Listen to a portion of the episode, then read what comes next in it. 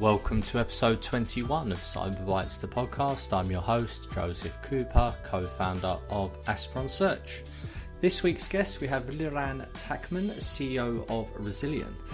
Liran has a really unique background, having joined the military intelligence unit in Israel in a non cyber role and then studying brain science at university. He's now in his second cybersecurity startup, having had a successful exit to PayPal in just 15 months with Cyactive. Let's dive straight in. How are you, mate? I'm great, thank you. Good, good. Where uh, where are you in the world? I know you're between Israel and New York, but where are you right yeah, now? Yeah, right now in uh, in Manhattan. You Manhattan, are? in New York. Yeah. Yeah, nice. When did you actually sort of get a place out there?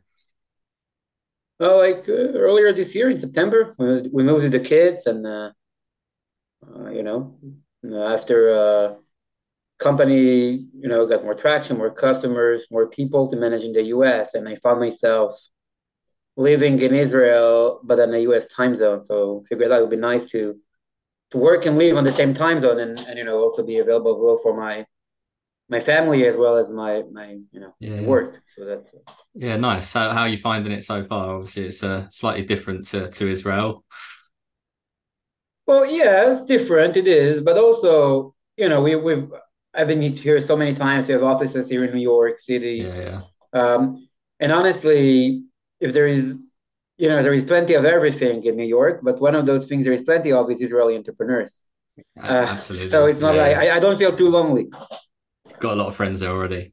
Well, great. Yeah. Um, well, well, Liran, thanks for coming on, brother. Um, with all my guests, I take it right back to sort of where it all began and uh, how you got into security, mate. Well, it's a good story. You know, a, a lot of the uh, entrepreneurs in cybersecurity, I think, they have a more classic story than I have. Uh, I, like many other Israelis, you know, just like if you're American, what defines you is where you went to college. For us in Israel, it's the military. Right, there is mandatory uh, service, and and you know you're 18, and that's really where you know you you become an adult, right? So I, I was in intelligence. Actually, didn't start in cyber, uh, analyst, strategy, operational intelligence, strategic intelligence. Moved up the ranks, uh, became an officer, did a few years there, and really ran strategy, operations. Things are very relevant, by the way, today as CEO, but not necessarily cyber connected. Um, after a few years of service, I left the military, did my BSc in brain science, um, worked as an analyst for a few firms, you know, um, and then got called back as a civilian to help to help create the Israeli Cyber Command. Right, the the understanding was that, like what's happening in the U.S. at the time, that cyber is another domain, and since I know operations and know strategy, maybe it can help, and that's how I got to cyber. So I actually moved from strategy and operations to doing the same thing, strategy and operations, for for cyber, and um, that's how I got to cyber. This is where I met my co-founder Shlomi Boutnaru, who was my co-founder in my first company, is also also now in my in our second company. And I think the best story about how it all began, our first company was called Cyactive, and we were doing predictive um, malware detection. And you know, at the time, I was um, the plan was to do a PhD in brain science, and um, and you know, so I was consulting a little bit uh, the Israeli government, and I was uh, working in a laboratory, a brain science laboratory, and uh, just got married. And I came back, uh, and my wife said, "You know, you look pretty bored uh, with this PhD thing. Why why are you doing that?" And I said, "Well, because one day I will do a startup that there will be PhD." So she said, "Well, what are you doing now?" And you know, we were both very young. None of us came came for fortune from fortune, so it was a good time to do it before we had kids. She she had a pretty stable work, and she said, "Okay, you know, you're going to do your first company. Probably it's going to fail, but you'll learn something." and um, and we started to look for ideas, right? Yeah. And and I would come back home and tell her about, you know, some algorithms I encountered in the university in the lab, and also what things that happened today at work with the government. And I kept telling her about about how we were trying to catch attackers, but they were mutating their tools, right? And then one day I came back from the lab and I told her, you know, I, I, I saw this genetic algorithm and it can predict mutations. And a few days later, she was like, Liran, you're, you're, you're not very smart. And I said, why? Well, because you keep complaining about attackers mutating their tools. And you told me two days ago about this algorithm that can predict mutations. And maybe you can combine them. You didn't think about it and say, you know what?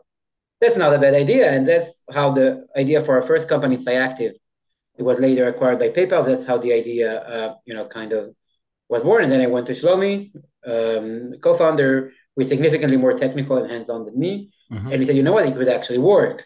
And we built the first prototype, and that's how it all began. Amazing. And then when did the the exit with PayPal, or how did that come about? Because it was quite soon that you. Uh... Yeah, it was it was 15 months. For 15 months, um, very quick. We raised, uh, I guess at the time it was seed. Now probably someone would call it pre pre seed. I don't know. It was two million dollars total.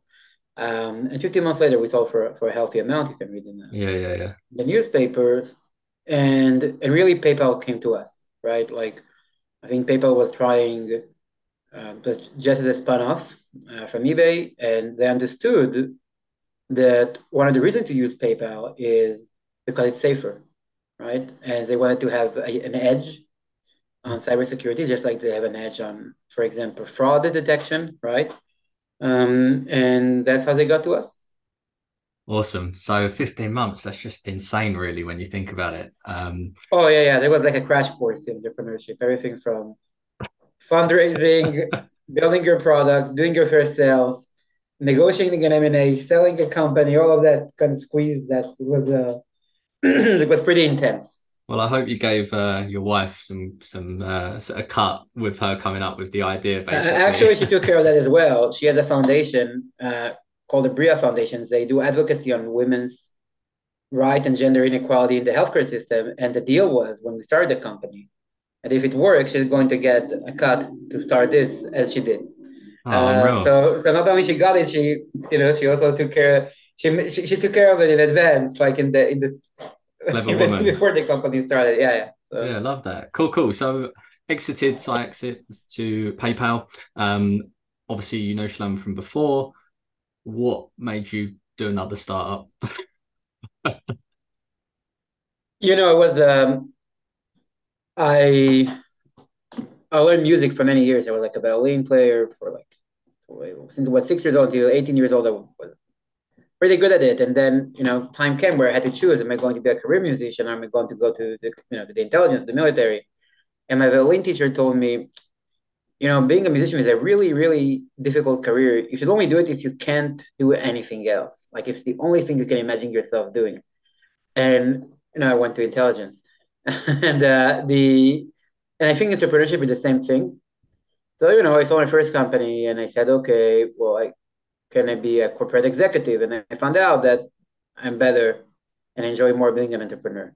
And then I said, well, you know, I I, I, I can be a scholar, so I went to university, to get back to an advanced degree, and I, I got bored, right? Because when you compare it to this roller coaster, it's not not not as exciting. And then I said, okay, I will be an investor.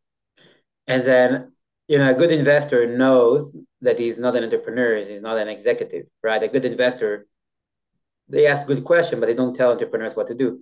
Well, it's kind of a problem if you're an entrepreneur who likes, you know, deciding what to do. So I was frustrated.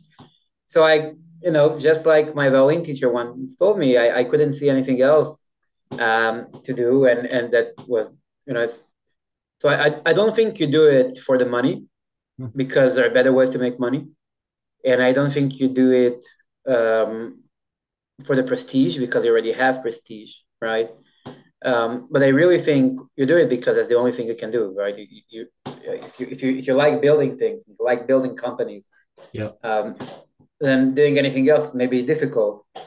Um, and that that's why I did this for the second time because I couldn't do anything else. Yeah, love that, love that. People talk about like product market fit all the time, but I'm reading a book at the moment by Will Lin. Um, he was one of the VCs at ForgePoint. He's currently in stealth at the moment, and he's got a book called uh, The VC Field Guide, and he talks about founding team fit before okay. before product team fit, and he talks about how he looks at the different founders and the team that are the founding team. You've decided to found with somebody you know, and what what made you? Obviously, you knew it was going to work, but is that why you went with him again? Like, what what was that? How did that decision come about?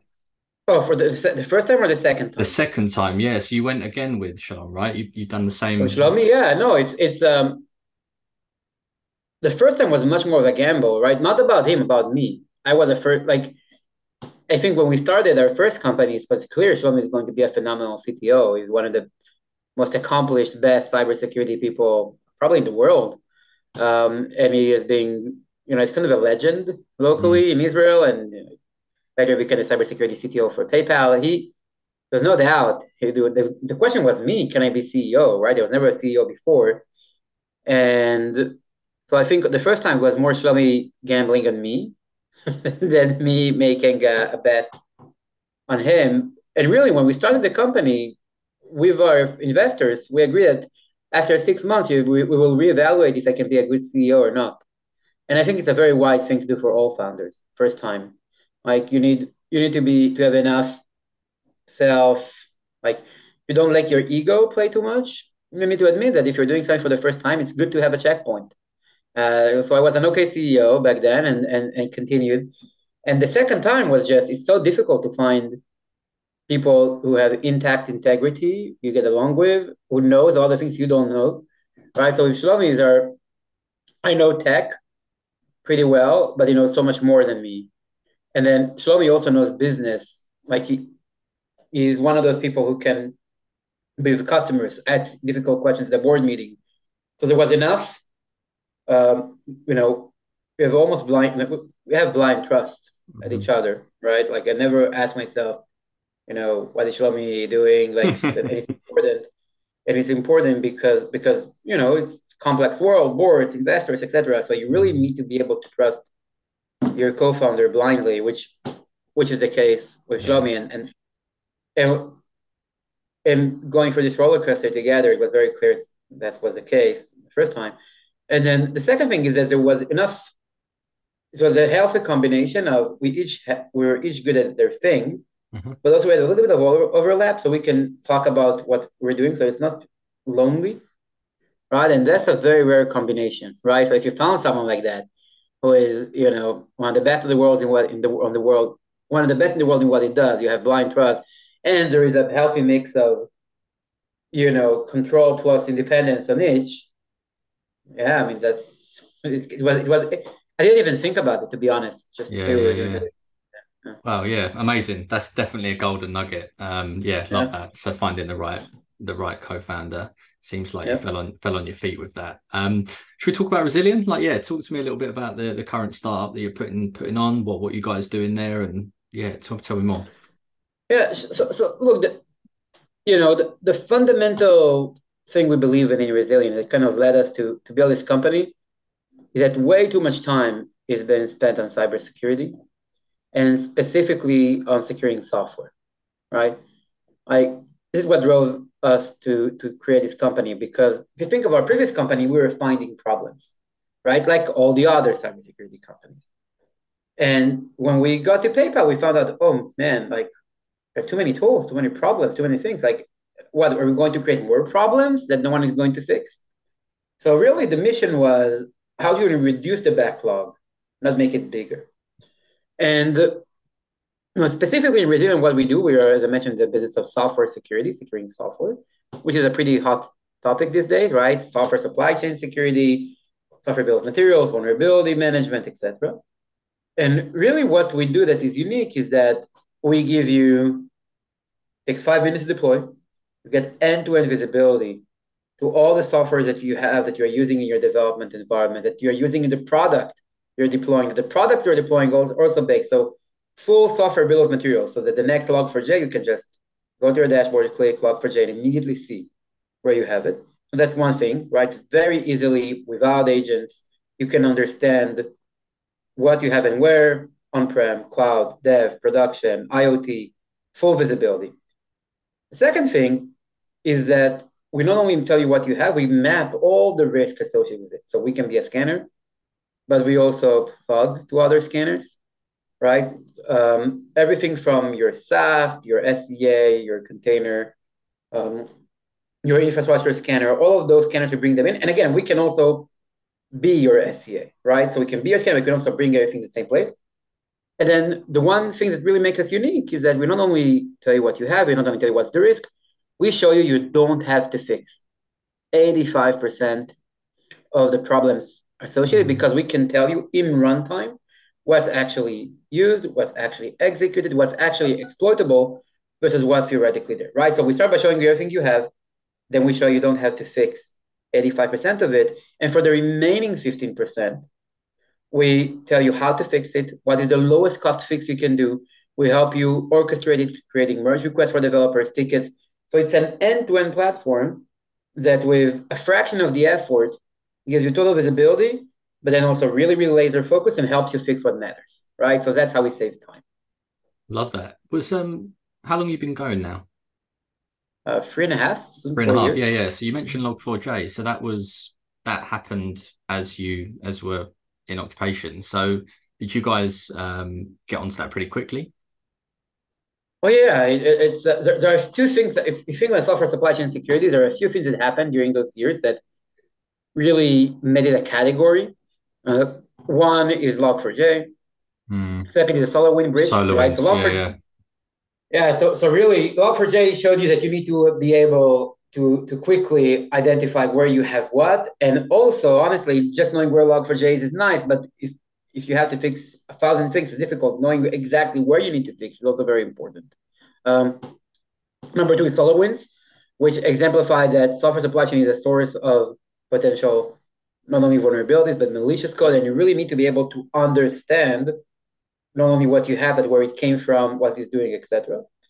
And number three was, which kind of was propelled by the two things, is the regulation, the executive order, um, the latest regulations, both from FDA, etc that really made it a requirement. And we're seeing, you know, three years ago, we are talking to people about SBOMs and with, oh, what is this? It wasn't even called SBOM. I mean, some people use the word, but we would call, you know, file inventory, right? Yeah. Um, now you go to every significant, every major corporate and they're figuring out how they handle one requirements. Yeah, nice. What's um what's SmartFix? I was reading on your website about SmartFix. Ah, so remember, our mission is is uh, is to uh, reduce uh, the amount of time that is being uh, spent on cybersecurity, and so we started by showing you what you have to fix, right? So great, now eighty five percent of your backlog is gone, but those fixes of fifteen percent can be pretty painful, and specifically can be painful for developers and for DevOps, because what happens when you when you upgrade a package, when you fix something, you may fix a security bug, but you actually not create problems operationally. You may break the build. You may uh, you may create operational issues. So really, what you want to do is you want to understand what is the smallest change you can do, the smallest upgrade, right? That is not going to break the build, mm-hmm. but is going to resolve security vulnerabilities, and that's a smart fix. Yeah. A smart fix is us telling our customers not only what they have to fix, but also what is the minimal fix they have to do to get rid of those vulnerabilities that are actually exploitable and minimizing the risk that will actually break something. And it also goes to reducing the tension between developers and security. You mentioned like um, supply chain security. What, what what do you think the future is for that? It's obviously a, it's, it's it's everywhere at the moment, all over RSA. It's probably Black Hat again. Yeah, what was the future for for it? So it's interesting. Things that we were doing four years ago, now we're seeing, you know, people saying, oh, we have a new innovation in the field. And we're like, okay, fine. Like, just read the patent. It's public. You can see. Uh, but, you know, for four years ago, the for me, there are three really big things. The first one is really think we call it SBOM 360. So not just vulnerabilities, but all the aspects of risk associated with software. So licensing, okay, that's another thing. Vulnerabilities, IOCs, so indication of compromise, reputation. One thing we, we're adding these days to our platform is do you have software that came from a repo where there are low where there is low security hygiene, mm-hmm. right? And another thing we're doing, we are now also bringing your SAST data, so your check Checkmarx, SonarQube, etc., into it. So really thinking about the SBOM as a way to look 360 on a specific software, understanding all the vulnerabilities, Oh, another thing we just added is end of life. Our using software is no longer supported. So if there is a vulnerability, you wouldn't even know, right? So really thinking 360 about the risk. So that's number one. Number two is how do you get prioritization that is reliable? So runtime for us one thing, but how do you do it, you know, seamlessly? So we just launched last week. I think it's the first ever runtime agentless, right? So you get visibility to what happened in runtime as if you had an agent, right? But you don't need to have an agent. It's something that we do by basically forensic analysis post factum, right? So once the whatever the, the image, we take a snapshot and we can reconstruct with forensics what actually happened there. It's like you know getting to the party at the end and like Sherlock Holmes reconstructing what happened in the party. Um, so that's another part of the future, right? So one is 360, right? What is kind of uh, how do you get a holistic view? Number two, how do you get this view? How do you get this prioritization, right? With being minimally intrusive. So really getting much better in acquiring the runtime signals, uh, so that you don't so that you don't have to um, um, so you don't have to deploy things that are intrusive. And the, the third thing, which I think is interesting, is thinking through the business process, right? So we have detection, prioritization, remediation, right? So smart fix is a way of thinking about the future of remediation. But there are more things we could do, right? Like, can I help you? If you cannot fix a vulnerability, can you give you? Can I give you an interim patch that is not going to, you know, uh, have any operational risk, but will buy you time? So thinking of more ways to handle the risk. I think when it comes to discovery, you know, classic software composition analysis, I think this is completely commoditized, mm-hmm. right? I think that like just doing the the, the the, the scanning, right, is not interesting. What's interesting is how do I give you more context? How do I prioritize? How do I remediate better? Love that. Amazing. Cool. What's the um what's the future of Rezilion? Are you uh, going for acquisition again? Have you are we close to it? companies are not sold, they're acquired. It means you cannot plan for an acquisition. Um, I advise every fellow entrepreneur not to build a company to be acquired. You build a company to uh, to serve its customers, to bring value to shareholders and to employees. And then when M&A offers are coming, you need to look at them, each of them rationally, doing your job as a CEO, maximizing returns for shareholders and stakeholders, which is a long way of saying it's like we are focused on building a company. Mm. When something comes, we, we judge it, right? Love that. That's my uh that's another golden nugget right there, Liran. Okay. Um let's wrap this up. What um what sort of challenges do you think you're going to come up with over the next sort of through the few years? What would you think uh, might hold you back? So two things. First, I think there are a lot of point solutions now in software supply chain security space, there's this company doing gas, another company doing prioritization, another company doing ASOC, another company doing ASPM, right? Like every day there's a new acronym and a new thing, hmm. but it's really one business problem. How do we know what software you use? How do you understand the risk? How do you prioritize this risk? How you remediate it at scale, right? It's one continuum. And one of the key challenges, how do you, like, we believe we have this end-to-end platform, detects, prioritize, remediates, right?